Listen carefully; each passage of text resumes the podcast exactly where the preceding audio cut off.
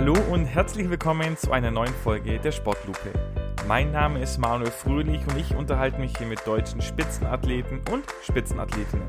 Dabei möchte ich herausfinden, wie sie ticken, wie ihr Alltag aussieht und was gerade ihre Sportart so besonders macht.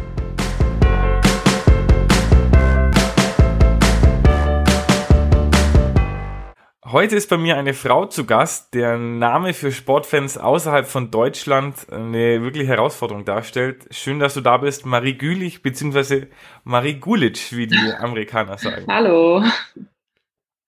Schön, dass du da bist. Ähm, du hast natürlich auch eine Sportart im Gepäck und auch die wollen wir auf drei Worte runterbrechen. Ähm, erzähl doch mal, was ist denn deine Sportart auf drei Worte ähm, vereinfacht? Also ich würde sagen, erstmal Ball, Korb und dann vielleicht sowas wie Jordan. Ähm, wenn ich ja irgendwie ein Jordan-Zeichen sehe, würde ich direkt an Basketball denken. Deswegen, ja. Okay, jetzt hast du schon gesagt, die Sportart ist Basketball. Ähm, steckt ja schon, nee, alles, alles gut, steckt ja schon Ball und Korb steckt drin. Ähm, jetzt gibt's aber bestimmt vielleicht ein paar Zuhörer, die Basketball noch nie gesehen haben irgendwo oder das Wort vielleicht noch gar nicht gehört haben und auch Michael Jordan nicht als Goat äh, im Basketball kennen. Wie würdest du denen den Basketball erklären, wenn du es ihnen äh, beschreiben müsstest oder erklären müsstest, wie das Spiel denn funktioniert?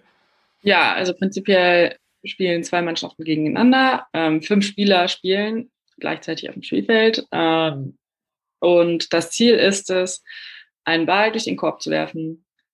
Ja, es ist ein schnelles Spiel und äh, man würde jetzt sagen, wenn man es mit Handball vergleicht, dass weniger Körperkontakt ist, aber wenn man Basketball spielt, dann ist schon echt viel Körperkontakt dabei. okay, ähm, wie, wie groß ist denn der Ball ungefähr? Kannst du es beschreiben? Jetzt hast du vielleicht gerade schon mit Handball verglichen oder Fußball, Fußball haben vielleicht viele vor Augen? Ähm, ein bisschen größer, ein bisschen größer als ein Fußball. Glaube ich auch, ja. ja, ja. Ähm, oft mal, oft ein Lederball, also jetzt mittlerweile vielleicht nicht mehr Leder, aber früher war es halt ein Lederball, also ähm, würde ich mal sagen, der ist orange meistens mhm. und hat so schwarze Streifen, die nennt man Rims. Die sind dann dafür da, dass man den Ball, wenn man den fängt, besser werfen kann. Genau. Okay, ähm, du hast angesprochen, es spielen immer fünf Spieler auf einer Seite beziehungsweise in einer Mannschaft. Ähm, was sind es denn für Positionen, die es da gibt? Und viel wichtiger dann natürlich, welche Position spielst denn du? Also es gibt fünf Positionen. Ähm, gibt einen Aufbauspieler, dann gibt es zwei Flügelspieler und zwei Postspieler. Das ist jetzt alles noch, also sehr traditionell. Ich finde das Spiel, das jetzt heutzutage gespielt wird, ist ziemlich, also nicht mehr so position, also immer noch positionenbezogen, aber ähm, man hat mehr Ausweichmöglichkeiten als ähm, Spieler in, in der gegebenen Position. Ähm, ich bin zum Beispiel ein Post, also ein Postspieler, ähm, Center auch genannt. Ähm, spiele allerdings aber auch viel außen. Also außen heißt dann außerhalb der Drei-Punkte-Linie.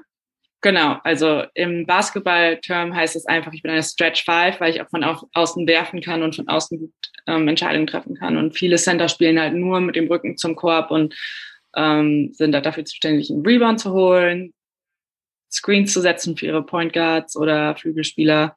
Genau. Genau, also ich glaube, die Zuhörer merken schon, das ist eine sehr, ähm, von der Sprache her eine sehr amerikanische oder englische Sportart. Ja. Jetzt müssen wir nur noch eins klären. Du hast angesprochen, es gibt eine Drei-Punkte-Linie. Sprich, wenn man hinter der abdrückt und trifft, gibt's drei Punkte. Genau. Ähm, wie sieht's denn aus, wenn ich eben vor oder näher zum Korb als die Drei-Punkte-Linie stehe? Wie viele Punkte gibt's da oder gibt's da noch irgendwelche besonderen Zonen sozusagen im Spielfeld? Nee, alles innerhalb der ähm, Drei-Punkte-Linie sind zwei Punkte, alles außerhalb sind drei Punkte. Ähm, wenn man gefault wird, hat man ein, meistens zwei Würfe, jeweils, also ein Wurf in der Freiwilligen ist ein Punkt. Wenn man dann die zwei Würfe hat, könnte man auch zwei Punkte erzielen. Wenn man einen Punkt, wenn man einen Drei-Punkte-Wurf oder einen Zwei-Punkte-Wurf macht und währenddessen gefault wird, dann hat man noch einen extra Freiwurf. Das heißt, man könnte noch einen Punkt dazu. Genau, das ist dann sogenanntes Three- oder Four-Point-Play. Ja. Jetzt hast du die Freiwürfe angesprochen. Ähm, früher, es gab einen sehr, oder es gibt einen sehr, sehr bekannten amerikanischen Basketballer, Shaquille O'Neal. Da gab es die sogenannte Hack-a-Shack-Taktik. Das heißt, ähm, der war von der Freiwurflinie nicht sehr treffsicher, deswegen wurde der oft gefoult, weil er einfach aus dem Spiel gefährlicher war. Das ist jetzt allgemein ein Phänomen, das, wenn man Basketball ein bisschen beobachtet, gerade bei großen Spielern ist, die vielleicht sich von der Freiwurflinie ein bisschen schwerer tun. Bist du auch schon mal gehackt worden oder bist du ein äh, souveräner Werfer oder eine souveräne Werferin von der Freiwurflinie? Ähm, also ich glaube nicht, dass ich die Person auf dem Spielfeld bin, die dann gehackt wird. Äh, ich bin eigentlich schon re relativ treffsicher, was das angeht. Ähm, Freiwürfe ist auch sehr mental, würde ich sagen. Also es ist ähm, einfach viel Training. Ja. Okay, ähm, jetzt haben wir schon die verschiedenen Würfe angesprochen. Drei Punkte, zwei Punkte, ein Punkt. Ähm, Gib uns doch mal ein Gefühl, wie sind denn da so die Wahrscheinlichkeiten, dass man trifft oder die Prozentzahlen, also von zehn Würfen, wie viele triffst du, wenn du hinter der Dreilinie abdrückst, wenn du irgendwann aus dem Spiel abdrückst oder von der Freiwurflinie? Kannst du das ungefähr einschätzen? Ich normalerweise nehme ich jetzt nicht zehn Dreier in einem Spiel. Aber wenn ich jetzt so darüber nachdenken würde, würde ich von zehn drei oder vielleicht, also drei treffen, wenn es gut läuft, ja. Mhm.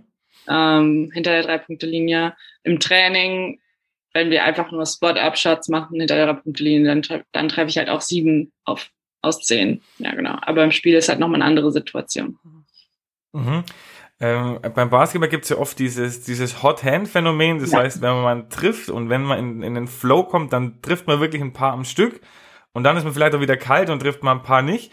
Ähm, wie erklärst du dir das? Also ist dann Basketball so eine mentale Sportart, dass eigentlich die, also das Mindset ist immer so ein sperriger Begriff, aber so, dass die, die Einstellung zum Wurf dann wichtiger ist als eigentlich die Technik, weil die hat ja wahrscheinlich jeder so in den, zu einem gewissen Level, der dann auf einer, auf so einer gewissen professionellen Ebene spielt. Also Technik, finde ich, ist eigentlich immer wichtig und alle professionellen Sportler arbeiten einfach konstant an irgendeiner Technik. Ich finde das eigentlich schon immer wichtig, aber ich glaube, am Ende des Tages kommt es voll auf ähm, Repetition an, also wie oft man geworfen hat, wie oft man diesen diese Bewegung gemacht hat im Training und in, also in so Situationen, wo man Leistung bringen musste. Ähm, vieles ist halt einfach so ein Muskelabruf, würde ich jetzt mal sagen. Mhm. Einfach eine automatische Bewegung, wo das Gehirn nicht mehr so viel nachdenken muss. Ähm, und dann kommt es natürlich auch aus so ein bisschen Hot Hand, ist halt so ein bisschen so ein Flow vom Spiel. Manchmal, ich weiß nicht, Sportler kennen das halt oft, wenn man einfach in so einem Flow ist und alles irgendwie automatisch passiert. Man denkt nicht nach, aber ähm, die Reflexe und alles einfach automatisch und alles funktioniert irgendwie. Und äh, ich finde das halt einfach so eine Hot Hand, wenn man so richtig präsent im Moment ähm, Basketball spielt, dann hat, bringt man eigentlich die, die beste Leistung, ist auch am treffsichersten. Wie oft ist es jedes Spiel, dass du, dass du da in so einen Zustand mal kommst? Oder ist es ähm, einmal im Monat oder ist es wirklich nur zu, zu hohen Feiertagen im, im Spieljahr dann sozusagen? Also so im Laufbahn der Karriere geht es natürlich immer so ein bisschen hoch und runter. Das Ziel ist natürlich, so konstant wie möglich Leistung zu bringen. Ähm, aber so Highlight-Spiele, wo man wirklich so eine Hot Hand hat, passiert, passiert jetzt nicht so häufig, würde ich jetzt mal sagen. Ähm, wenn man einmal so richtig im Flow ist, wenn man einmal so ein richtig krasses Spiel hatte, dann kann man das vielleicht, kann man die Leistung vielleicht auch noch so ein bisschen halten. Aber ich glaube, es ist halt sehr unwahrscheinlich, dass man eine ganze Saison ähm, so krass ja, wirft. Okay. Jetzt hast du schon gesagt, viel hängt davon ab, die, die Üb Bewegungsabläufe zu wiederholen, da so eine Routine reinzukriegen und vielleicht auch das Denken ja fast ein bisschen ausschalten zu können. Also nehme ich mal an, Trainingsdisziplin ist eine ganz wichtige Eigenschaft, um, um gut zu werden. Was würdest du denn sagen, welche Talente, welche Fähigkeiten, vielleicht auch welche körperlichen Voraussetzungen äh, muss man mitbringen, um erfolgreiche Basketballerin zu werden? Ähm, ich glaube, Trainingsdisziplin ist super, super wichtig einfach. Ähm, aber ich glaube, es generell im Leben, wenn man Sachen, wenn man etwas gut machen möchte, dann muss man einfach viel wiederholen und viele Fehler machen und viel daraus lernen. Ähm, ich glaube, das gehört einfach dazu. Dann, ähm, ja, ich würde einfach sagen, Basketball, Basketballer sind ja tendenziell eher große Menschen. Ich will jetzt äh, eigentlich keine kleinen Menschen ausschließen, weil es gibt auch kleine Basketballer, die wirklich sehr, sehr gut sind. Deswegen ähm, glaube ich, kommt es auch einfach darauf an, ob man wirklich also Spaß an dem Sport hat und den Willen hat, auch wirklich gut zu werden, weil dann muss man halt ähm, den Sport einfach priorisieren und äh, viel Zeit investieren, würde ich jetzt mal sagen. Wie war das bei dir? Ich glaube, du bist 1,96 groß, wenn ich es richtig gelesen habe. Bist du, warst du erst groß und hast dann Basketball gespielt und hast du erst Basketball gespielt und bist währenddessen dann auch noch stark gewachsen? Ich war erst groß und habe dann angefangen Basketball zu spielen. Also ich war mit 12 oder 13 schon so um die 1,90 groß und äh, habe dann aber auch erst angefangen Basketball zu spielen und äh, um mich eigentlich, um mich mit meiner Größe ein bisschen besser wohl zu fühlen und mich ein bisschen, ja, einfach ein bisschen selbstbewusster zu sein. Ähm, genau, hat mir sehr geholfen und bin dann dabei geblieben, weil ich anscheinend auch ein bisschen Talent hatte. Ja.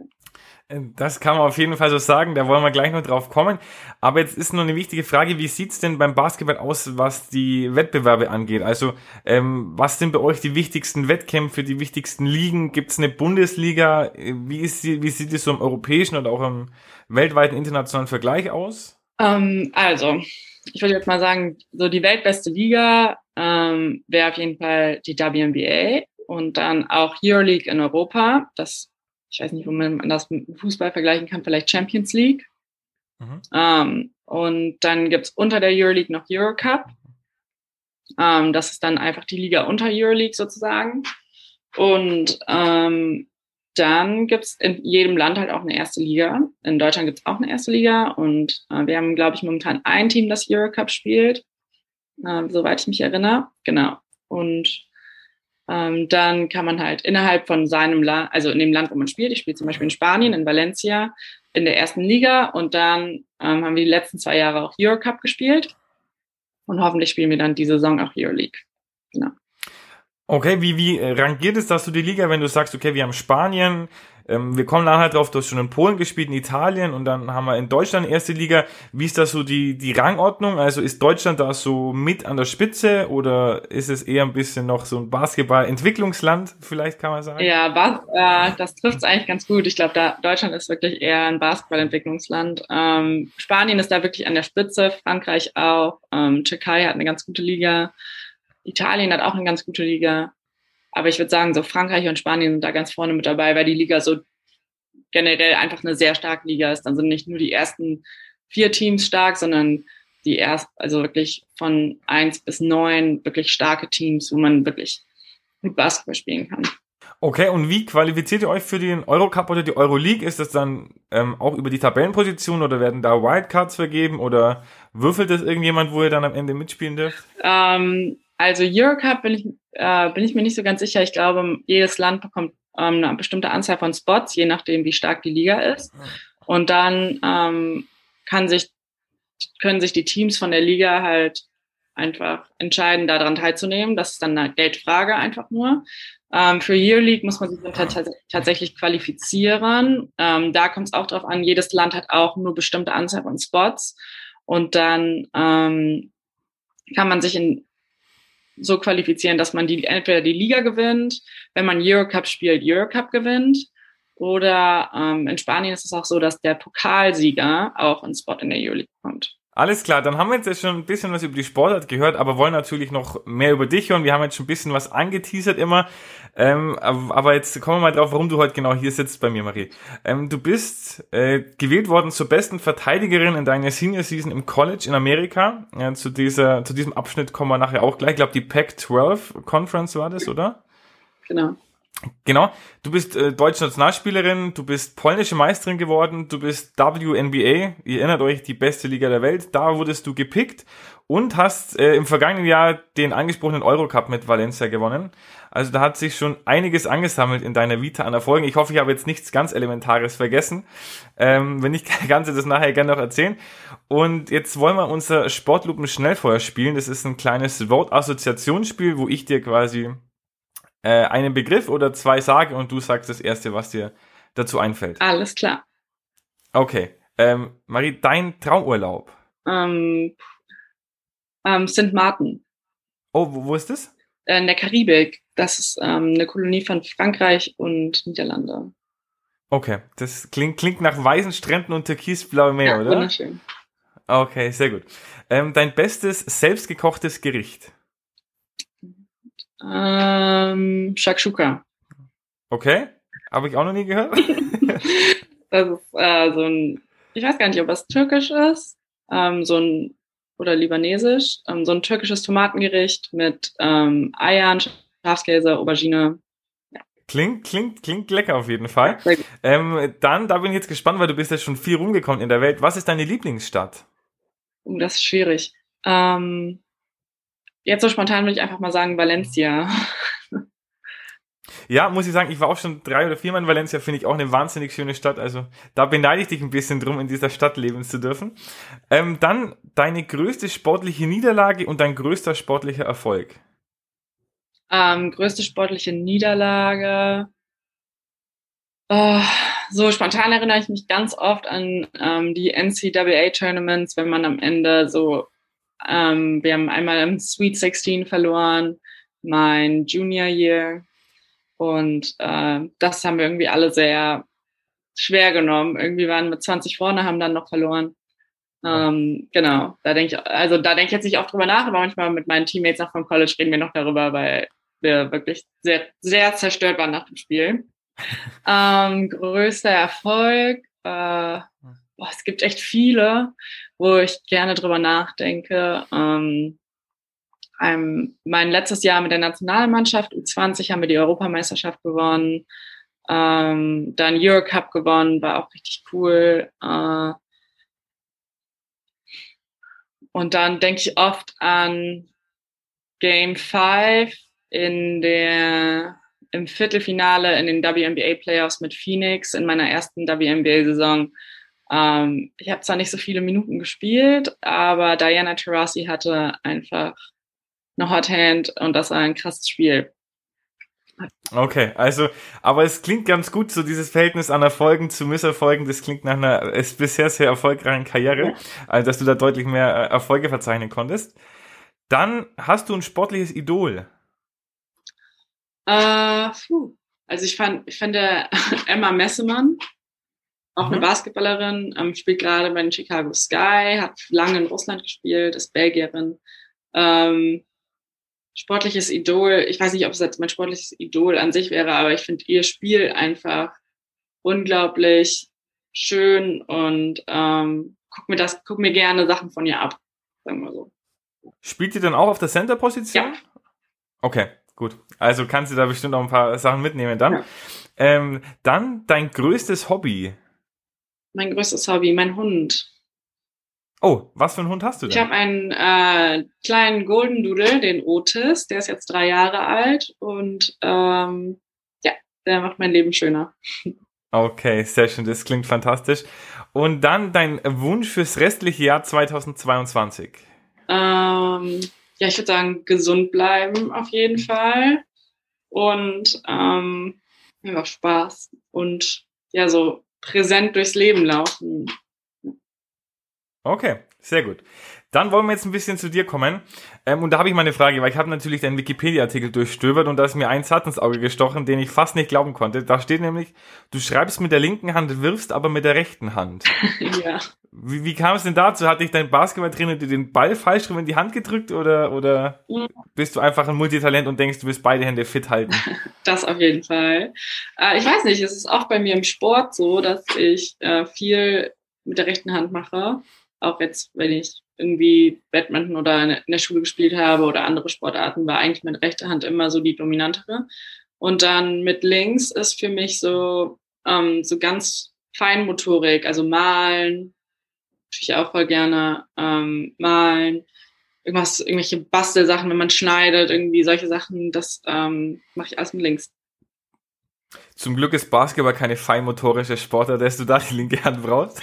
Ja. ähm, Okay, alles klar. Dann, jetzt haben wir es schon ein bisschen angedeutet und das finde ich persönlich sehr interessant. Ähm, du warst vier Jahre in Amerika am College und hast da Basketball gespielt.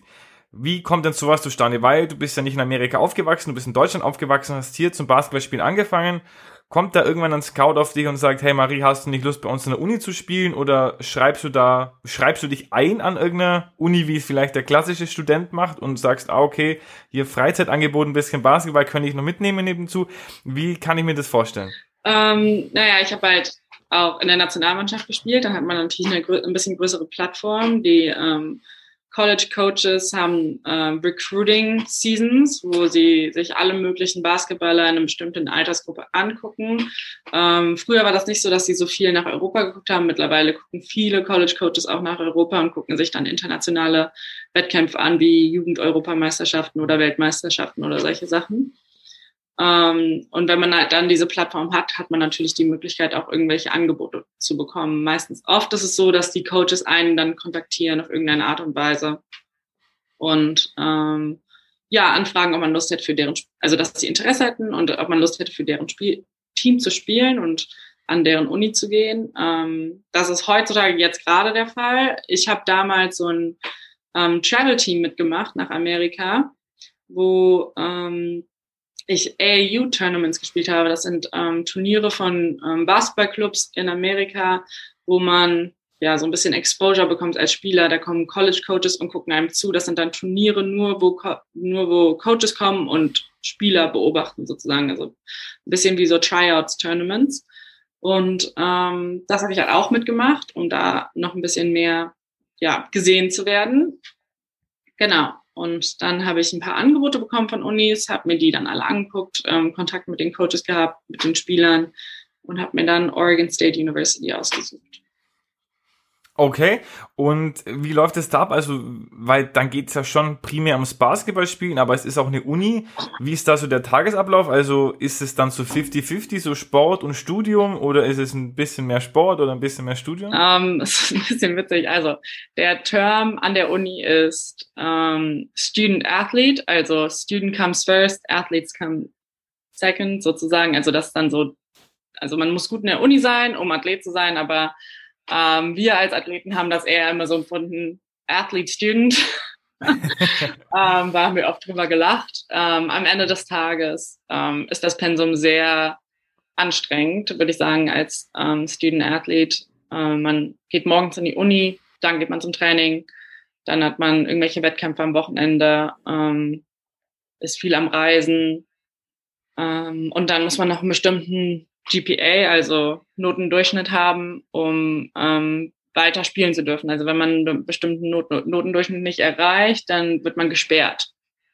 Und dann muss man mhm. sich wieder auf die Uni konzentrieren. Ähm, das ist meistens nicht so schwer, aber für manche Sportler ist es halt, ähm, ist der Sport halt dann wirklich die Priorität. Dann geht, die, kommt die Schule so ein bisschen hinterher, aber man hat halt auch ein Stipendium und deswegen muss man halt auch gucken, dass man halt, ja, also eine gute Note, also gute Noten hat.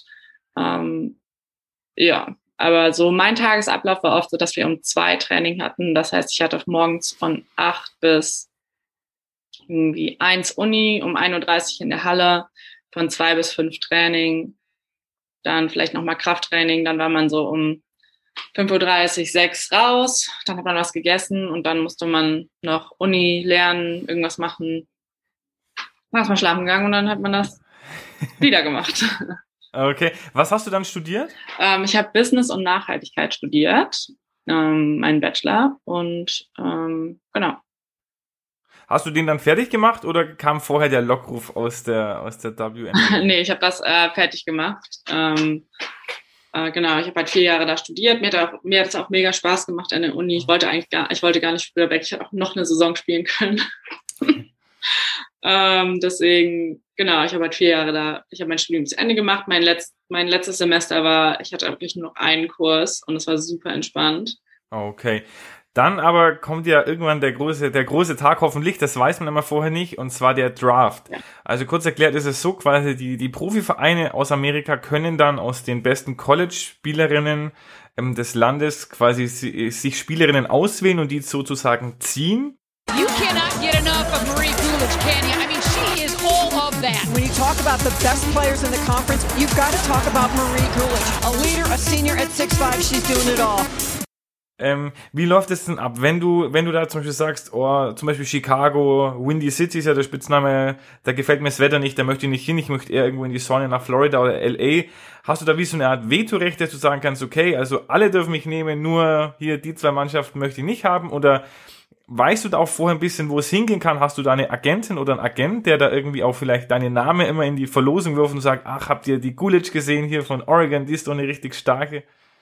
Ähm, also bis vor kurzem durfte man als ähm, College-Spieler auch noch keinen Agenten haben. Und man hat auch nicht so viel Kontrolle darüber, wo man hingedraftet wird. Also kommt darauf an, jedes Team hat halt einen bestimmten Pick, je nachdem, wie deren Saison abgelaufen ist, kriegen die dann so ein Lose und dann wird halt, okay, New York hat Pick Number One und dann Pick Number Two wird dann einfach eingeteilt. Und dann hat man eigentlich nicht so viel Kontrolle darüber, wo man hingesteckt wird, weil die Teams halt einfach, einfach eine Liste haben sozusagen und die sagen, okay, wenn diese Spielerin auf Pick 2 noch da ist, dann nehmen wir die, aber wenn die nicht mehr da ist, dann nehmen wir die. Und dann ähm, hat man eigentlich nicht so viel Kontrolle und Mitspracherecht, wo man hin will oder wo man hin kann. Ähm, und das ist dann auch erstmal so für die ersten vier Jahre. Also da ist man dann erstmal so ein bisschen ja, der Organisation oder seiner, seinem Verein so ein bisschen unterlegen, würde ich jetzt mal sagen. With the 12th pick in the 2018 WNBA draft, the Phoenix Mercury select Marie Gulich from Oregon State University. She's also watching us on TV. Okay, du bist ja nach Phoenix gekommen und du hast schon gesagt, du unterschreibst einen Vierjahresvertrag. Wie ist es dann da? Du bist ja dann in der besten Liga der Welt angekommen. Bist du dann auf einen Schlag schon Millionär und sagst, okay, eigentlich nach den vier Jahren kann ich, kann ich direkt aufhören? Oder weil vielleicht ein oder andere kennt die Verträge, jetzt ist gerade auch bei den Männern wieder Off-Season, da werden oft hohe Millionenbeträge ähm, ja, gehandelt. Wie ist, wie, ist, wie ist das so die, die, die Frauenliga da im Vergleich? Ähm, nicht annähernd so wie bei den Männern. Ähm, also Verträge sind sehr also jetzt noch mal besser geworden, aber als ich damals gedraftet wurde, habe ich eigentlich ähm, vielleicht, also vielleicht 30.000 in der Saison, ich weiß es gar nicht mehr so genau. Ähm, das wäre jetzt mal so ein Betrag, den jeder Rookie, der an meiner Stelle gedraftet worden wäre, der wäre, das war dann dieser Festbetrag gewesen. Und dann steigert sich der Betrag für die vier Jahre, in der man in dieser, in diesem Rookie-Vertrag drin ist. Ähm, also von Millionen kann man da nicht reden, ähm, auch keine WNBA-Spielerinnen, auch die Professionellen, wenn die neue Spots verhandeln, werden niemals eine Million verdienen. Der Höchstbetrag ist 250.000, liegt gerade bei 250.000, glaube ich. Okay, okay. Ähm, dann, aber wenn die Vertragsverhandlungen abgeschlossen sind, geht's ja dann wieder zurück auf den Basketballcourt. Wie ist es da so? Wie, sind, wie ist so der Unterschied? Ist da ein großer Sprung noch von College zu, zur Profiliga? Wie hast du dich da eingefunden? Ähm, der Sprung ist riesig. Also ähm, erstens ist man in einem komplett neuen System. Man hat vier Jahre in einem College-System gespielt, das sich eigentlich kaum verändert. Also jeder College-Coach hat ja so seine Philosophie und wenn man keinen College-Wechsel hat, also wenn man keinen Coach-Wechsel hat während seiner College-Zeit, ist eigentlich die Philosophie immer die gleiche und man macht einfach für vier Jahre immer das Gleiche sozusagen. Also man, wir haben jetzt auch, wir haben nie wirklich Systeme geändert, vielleicht so ein bisschen angeändert an Spieler, aber so Defense Structure und alles Mögliche ist eigentlich immer das gleiche geblieben. Wenn man dann von dieser Struktur ins Professionelle wechselt, dann ist es oft so, dass ähm, man viele verschiedene Defense-Arten lernen muss, viele verschiedene Offense-Arten lernen muss und auch viel freier spielt und natürlich mit Spielern zusammenspielt, die schon viel, viel mehr Erfahrung haben und das Spiel ganz anders verstehen und ganz anders sehen. Und ähm, dann ist das Spiel auch noch einmal viel, viel schneller, weil man einfach schneller Entscheidungen treffen muss. Also ähm, mein erstes Jahr war ich habe halt in einem Team gespielt mit sehr, ja, mit Superstars einfach. Ich hatte Diana Taurasi, Brittany Griner, ähm, Joanna Bonner, äh, halt wirklich Basketballspieler, die auf dem höchsten Niveau jetzt schon seit ungefähr sieben Jahren gespielt haben. Und dann ist das halt einfach nochmal was anderes, mit solchen Leuten auf dem Spielfeld zu stehen, weil die einfach vielleicht so fünf Sekunden vor mir schon sehen, was passieren wird und da schon eine Entscheidung getroffen haben, aber ich noch gar nicht so weit bin. Und dann ist der Flow vom Spiel auch einfach ganz anders. Mhm, mh. Dann äh, gibt's ja, je nachdem, haben die Teams auch die Möglichkeiten, Spieler quasi untereinander zu tauschen, die sogenannten Trades. Das war dann, glaube ich, auch nach dem ersten Jahr der Fall.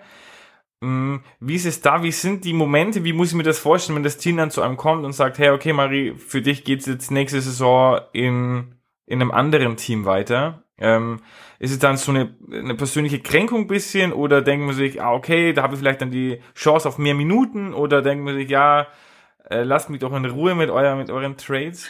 Ähm, ich glaube, das ist auch eine Sache von, äh, von einer Pers also von der Perspektive von einem selber. Ähm, als ich mein erster Trade war von Phoenix nach Atlanta. Damals habe ich gerade noch in Italien gespielt und wurde dann einfach nachts um zwei angerufen und äh, dann wurde mir halt mitgeteilt, dass ich getradet wurde. Ähm, oftmals sind Trades ja nicht, es wird, glaube ich, ein bisschen zu wenig darüber geredet, aber oftmals sind Trades eigentlich keine negativen Sachen, sondern weil das Team in Atlanta zum Beispiel in meinem Fall hatte halt wirklich Interesse an mir und wollte mich halt unbedingt haben und hat deswegen einen Trade angefragt. Und es war nicht so, dass Phoenix mich loswerden wollte. Mhm. Und ähm, ich glaube, es ist oft einfach eine Frage der Perspektive, wie man das als Spieler empfindet und wie man das sieht. Natürlich, ich, natürlich ist man gekränkt und natürlich fühlt man sich verletzt und natürlich hat man auch so einen kleinen Moment, wo man vielleicht auch sich so, so sein, seine Ability, Basketball zu spielen, irgendwie in Frage zu stellen. Ähm, ist mir natürlich auch passiert, habe auch kurz überlegt, okay, bin ich gut genug? Was passiert hier gerade? Ähm, die wollen mich nicht, bin ich gut genug?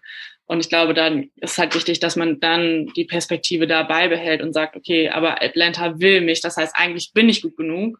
Ähm, es ist einfach nur die Frage, wie man damit umgeht. Und ähm, es ist nicht immer einfach gewesen für mich, vor allem wenn man um nachts irgendwie angerufen wird und mhm. einem das so gesagt wird, war es keine einfache Situation.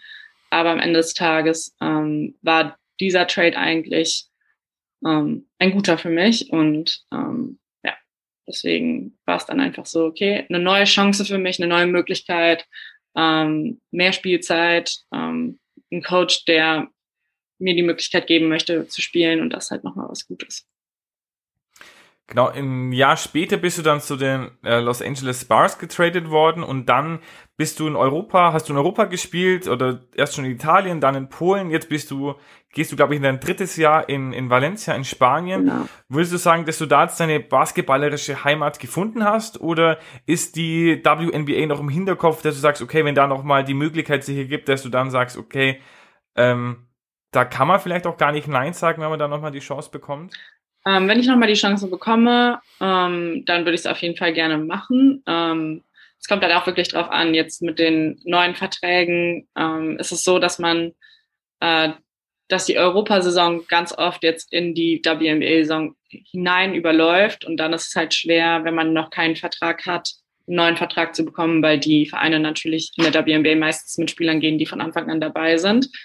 Ähm, wenn ich das jetzt unbedingt wollen würde, müsste ich wahrscheinlich mit dem Valencia-Verein ein bisschen verhandeln, dass ich vielleicht früher gehen kann oder irgendwie so. Aber es ist halt schwierig, wenn man halt in dieser Phase auch in, den, in der ja, Endphase von Playoffs ist und das auch sehr wichtige Spiele sind. Ähm, zur Frage, Valencia jetzt so mein Basketballer Heimat ist. Äh, mir gefällt es sehr gut da. Ich fühle mich wirklich sehr wohl. Der Verein ist ähm, fantastisch. Die Art und Weise ist halt sehr professionell. Man hat alle Möglichkeiten. Ähm, und die Stadt ist halt einfach schön. Also ich kann mich nicht beschweren. Man ist am Meer, man hat eine schöne Stadt, man hat schönes Wetter, ähm, gutes Essen. Und dann ähm, kann man sich auch schon mal echt ganz wohl fühlen, weil manchmal ist halt so eine Saison halt echt, echt auch lang und man hat auch ein paar Tage, wo es einem nicht so gut geht. Und wenn man dann einfach mal an den Strand gehen kann und ein bisschen abschaltet und die Sonne scheint, dann geht es einem einfach sofort wieder besser. Das wollte ich nämlich auch noch fragen. Wie ist es denn? Wir haben jetzt schon ge äh, gehört, so es ist ja oft, also man wechselt teilweise auch viel und gerade auch in Amerika, du bist vielleicht heute gemeinsam beim Training und am Nachmittag ist die andere auf einmal an, am anderen Ende von, von den Vereinigten Staaten und spielt da in einem Team. Entstehen da, entsteht dann ein richtiges Team oder ein Teamgefüge, wenn man weiß, okay, es kann eigentlich jeden Moment wieder vorbei sein, dass dieses Team sein oder vielleicht auch ähm, in Europa, dass man sagt, okay, man ist jetzt sowieso nur für ein Jahr zusammen, weil danach gehen drei in ein anderes Land, in eine andere Liga? Ach doch, das Teamgefühl funktioniert, also entsteht auf jeden Fall und man wächst auch zusammen und ähm, selbst wenn Leute dann kommen und gehen, ich glaube, das gehört einfach dazu, daran muss man sich ein bisschen gewöhnen. Am Anfang war es auch sehr, ähm, es ist ein bisschen verunsichernd, finde ich, wenn man neu dazukommt und das so mitbekommt, dann hat man auch so ein bisschen ja, ich würde jetzt nicht sagen Existenzangst, aber einfach nur Angst, so, oh mein Gott, das kann ja auch zum, mit mir passieren, aber ähm, wenn man sich bewusst ist, dass es auch einfach so ein bisschen dazugehört, dann ähm, ist das gar nicht mehr, ja, steht das nicht mehr so im Mittelpunkt, dann ist es einfach so, okay, also die Person, selbst wenn ich mich jetzt gut mit der verstanden habe, die verändert sich ja nicht, nur weil die in einem anderen Team spielt oder die Beziehung wird sich nicht verändern. Und deswegen viele WNBA-Spieler, die auch in Europa spielen, wenn man sich dann sieht, dann trifft man sich nach dem Spiel irgendwie zum Essen oder macht irgendwas zusammen oder geht, geht irgendwie einen Kaffee trinken oder so. Und ähm, die Connection bleibt halt einfach. Und das finde ich auch ganz cool, weil das einfach dann so eine Community auf einmal ist, wo, wo jeder irgendwie jeden kennt und jeder jeden wertschätzt und ähm, man irgendwo immer irgendwie so ein bisschen Support bekommt. Okay. Wie ist es in Europa? Können die, die Basketballspielerinnen, können die davon leben? Also reicht es für der Verdienst, dann den, den ihr habt für, für einen Lebensunterhalt oder habt ihr irgendwie teilweise da auch noch äh, Nebenjobs in irgendeiner Form? Es kommt darauf an, an welchem Land man spielt, muss ich ehrlich sagen. Also in Frankreich, Spanien, Türkei, die ganzen Länder, da kann man davon leben. Man braucht keinen Nebenjob und das ist dann auch hochprofessionell. Also ich hätte auch gar keine Zeit, einen Nebenjob zu haben, um ehrlich zu sein. Ähm, ich habe zwei, trainiert zweimal am Tag, ähm, spiele zweimal die Woche. Man reist eigentlich die ganze Zeit. Manchmal sind wir zehn Tage unterwegs. Ähm, da hat man keine Zeit, um so einen richtigen Nebenjob zu haben. Ähm, ich weiß, dass viele Spielerinnen in Deutschland zum Beispiel nebenbei noch studieren oder halt auch arbeiten, wenn die hier in der ersten Liga spielen, weil es halt einfach nicht so viel Geld ist und es nicht ausreicht. Unbedingt. Also es kommt auch darauf an, wo man dann spielt und was man macht. Ähm, genau. Aber ja, also an sich, wenn man jetzt in der höchsten Liga spielt und die meisten Teams, die auch einen Euroleague Vertrag haben, ähm, da spielt man dann auf jeden Fall höchst professionell und kann davon leben. Okay. Dann noch eine Frage, die mich auch interessiert, weil ich bin ja gerade in Würzburg, hier ist der Dirk Nowitzki so der große Held und Dirk ja. Nowitzki steht ja so ein bisschen für die 41. Du hast von Jordan angesprochen, der die 23 ganz bekannt gemacht hat. Wie ist es bei dir? Hast du auch so deine Trikotnummer, wo du sagst, die musst du in jedem Team einfach haben, sonst äh, spielst du zwei Prozent schlechter oder bist du da nicht sehr zahlenaffin? Ähm, also ich habe seit dem College immer die 21 und ich würde das auch gerne so weiter behalten. okay. Ähm, ich weiß, ja, sonst, ich weiß nicht, welche Nummer ich sonst, in der Nationalmannschaft habe ich die 1. Ähm, die 21 war leider nicht frei und ähm, die 12 auch nicht. Und die 12 war früher meine Nummer, dann habe ich die 1 und die 2 einfach getauscht und die 21 genommen. Jetzt, seitdem ist halt einfach die 21 meine Nummer. Bei der Nazi halt dann die 1, weil die 21 und die 12 nicht da waren. Ähm, genau, aber ich würde gerne einfach bei der 21 bleiben. Aber an sich bin ich da auch sehr entspannt, würde ich jetzt mal sagen. Okay, alles klar. Dann habe ich jetzt noch eine letzte Frage und die kam gar nicht von mir, sondern die kommt von meinem letzten Gast, ähm, von Jonas Messerschmidt der spielt Paddle, das kennst du bestimmt auch, wenn du, wenn du aus, aus Spanien bist. Ja. Der ist der Kapitän der deutschen Nationalmannschaft. Und da hören wir uns gerne äh, gleich mal rein und dann äh, hast du hoffentlich da eine Antwort für, für seine Frage. Okay. Hey Marie, in Vorbereitung auf die Frage, die ich dir für den Podcast jetzt stellen darf, habe ich mich natürlich ein bisschen schlau gemacht über deinen Werdegang. Ähm, zuallererst einmal natürlich großen Respekt und Glückwunsch zu deiner echt äh, beeindruckenden Karriere.